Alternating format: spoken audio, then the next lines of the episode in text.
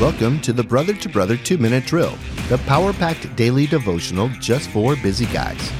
Today's passage in Ephesians, Paul prays for the church to be strengthened in power through God's Spirit.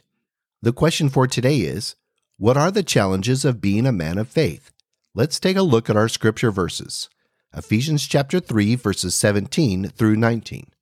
So that Christ may dwell in your hearts through faith that you, being rooted and grounded in love, may have strength to comprehend with all the saints what is the breadth and length and height and depth, and to know the love of Christ that surpasses knowledge, that you may be filled with all the fullness of God.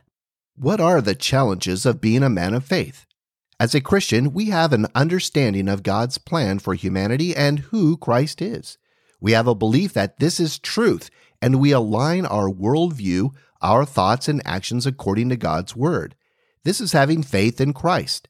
The challenge is living daily in this faith. Our faith is tested and attacked by the various beliefs, values, and norms within our communities. We have an overwhelming amount of information available to us, promoted by very articulate, educated, and influential people. That knowledge may or may not be grounded in the truth of God's plan for us worldly knowledge in the sciences, philosophy, politics, theology, economics, and sociology may be neutral, supportive, partial, or even opposing to it. You will need intellectual strength to comprehend and sort through it all. It is also a very real challenge to live in the love of Christ and be obedient to his commands. Every aspect of your life is affected by your faith.